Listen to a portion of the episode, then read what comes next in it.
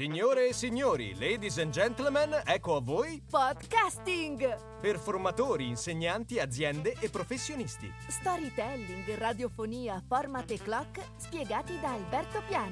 www.albertopian.it Torniamo a parlare delle radio libere, che è stato l'oggetto della nostra puntata precedente, per concludere questo argomento con alcune informazioni e riflessioni. Prima di tutto dovete mh, fare riferimento a uno studio molto completo e preciso che è stato pubblicato dall'enciclopedia Treccani e che si intitola La breve primavera delle radio locali. Si tratta di un saggio molto esaustivo e dettagliato che ripropone una storia che è addirittura precedente agli anni 70, eh, ripropone anche il dibattito culturale richiamandosi ad esempio anche alle importanti riflessioni filosofiche sulla comunicazione di un intellettuale eh, latinoamericano come Paulo Freire, che è stato anche un grande pedagogo e che si esprimeva sul significato della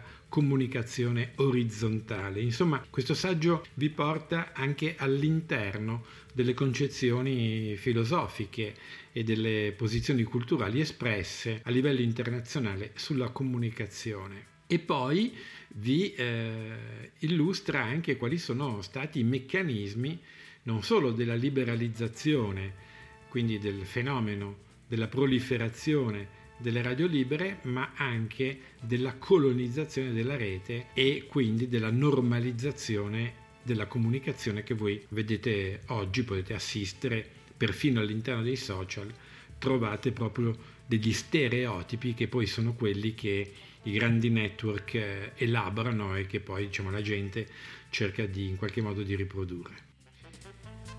Invece adesso vi voglio parlare dei tre articoli fondamentali della Costituzione italiana che riguardano proprio la libertà di espressione, comunicazione e informazione che ovviamente credo tutti conoscono, forse no, ma è sempre bene ricordare. Partiamo dall'articolo 18. L'articolo 18 dice i cittadini hanno diritto di associarsi liberamente senza autorizzazione per fini che non sono vietati ai singoli dalla legge penale.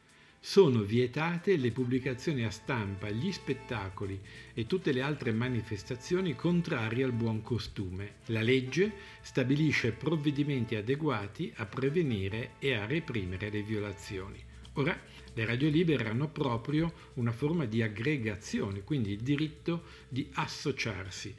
Eh, il podcasting spesso invece è più il frutto di un'attività individuale o di piccolissimi gruppi, manca, come abbiamo visto nella puntata precedente, tutto quel retroterra culturale e di fermento sociale che faceva sì che le persone anche si incontrassero fisicamente, quindi questa associazione fosse un'associazione reale, vera e concreta. Però nessuno può impedire a gruppi di persone di riunirsi e di comunicare pubblicamente. Questo è l'articolo 18. L'articolo 21. Tutti hanno diritto di manifestare liberamente il proprio pensiero con la parola, lo scritto e ogni altro mezzo di diffusione. La stampa non può essere soggetta ad autorizzazioni o censure.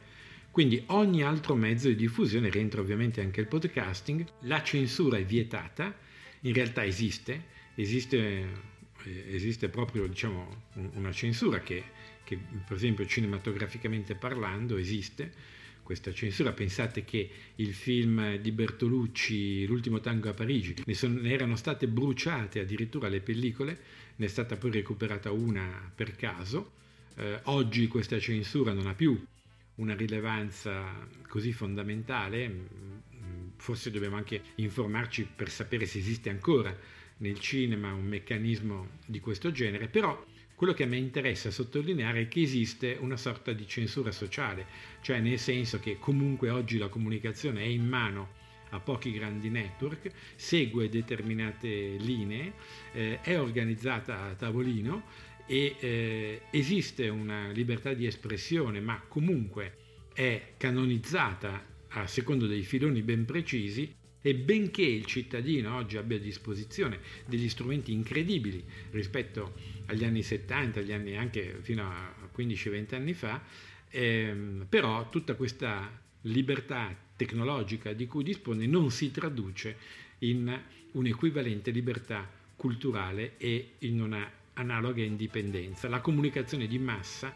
come diceva Umberto Eco, condiziona le persone, stabilisce dei modelli e queste persone riproducono, tendono a riprodurre questi modelli, quindi ad adeguarsi a una comunicazione di massa che viene elaborata direttamente dai grandi network, dai centri di potere, dai governi e così via. Quindi la censura esiste, eh, non nel senso di una commissione che ti impedisce di dire quello che, che pensi, ma in una sorta di adeguamento sociale, pensiero unico, buonismo, antibuonismo, insomma, si, eh, si muove attraverso questi filoni.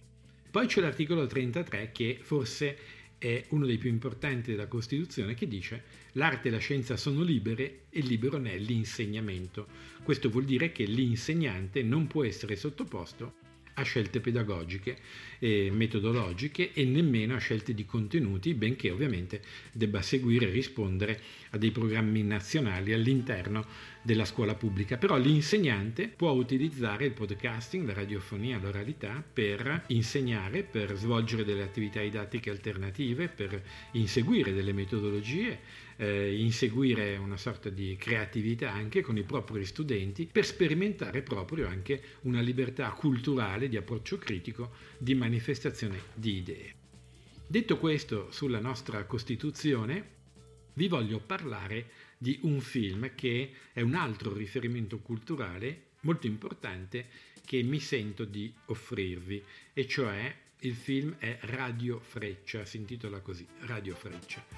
Per chiarire meglio appunto quello che ho detto finora, il, questo film esprime proprio il, i dibattiti, le vicende, le, le, contraddizioni di questo movimento che portò alle radio libere negli anni 70 e penso che oggi sia di una grande attualità.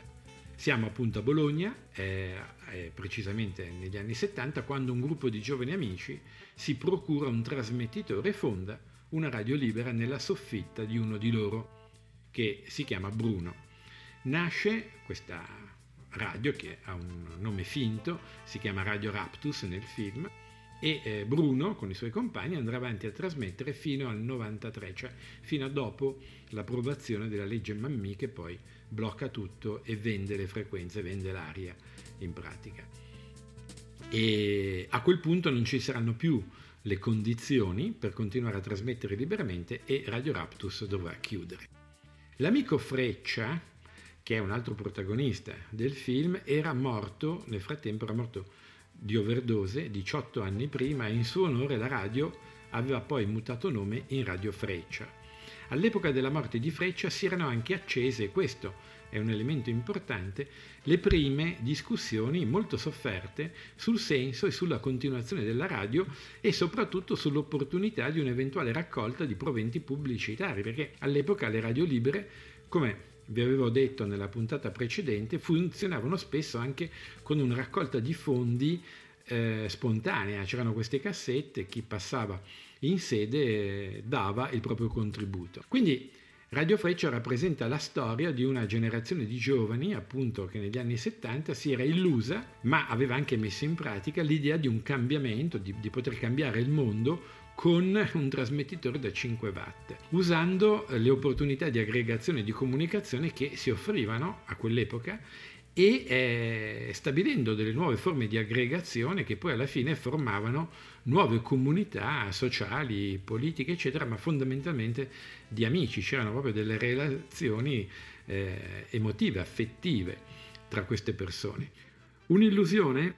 Sì, un'illusione, diciamo, che però non si è mai spenta del tutto perché nasceva da un bisogno, un bisogno che rimane attuale ed è il bisogno di eh, poter comunicare indipendentemente da qualsiasi ideologia, di poter eh, avviare dei dibattiti eh, culturali, politici, di poter dire la propria opinione, ma anche di aggregarsi, di aggregarsi intorno a un movimento che ha voglia di cambiare, ha voglia di trasformare il mondo intorno a sé. Questa necessità non è mai venuta meno, anche se oggi da un punto di vista culturale, come dicevo all'inizio, non si esprime in modo così chiaro, anzi è particolarmente eh, soffocata e istituzionalizzata, però esiste eh, e gli strumenti del podcasting possono fornire la tecnologia adeguata per poter sostenere questa esigenza. Grazie e a risentirci al prossimo episodio. Podcasting! Per formatori, insegnanti, aziende e professionisti. Storytelling, radiofonia, format e clock spiegati da Alberto Pian. www.albertopian.it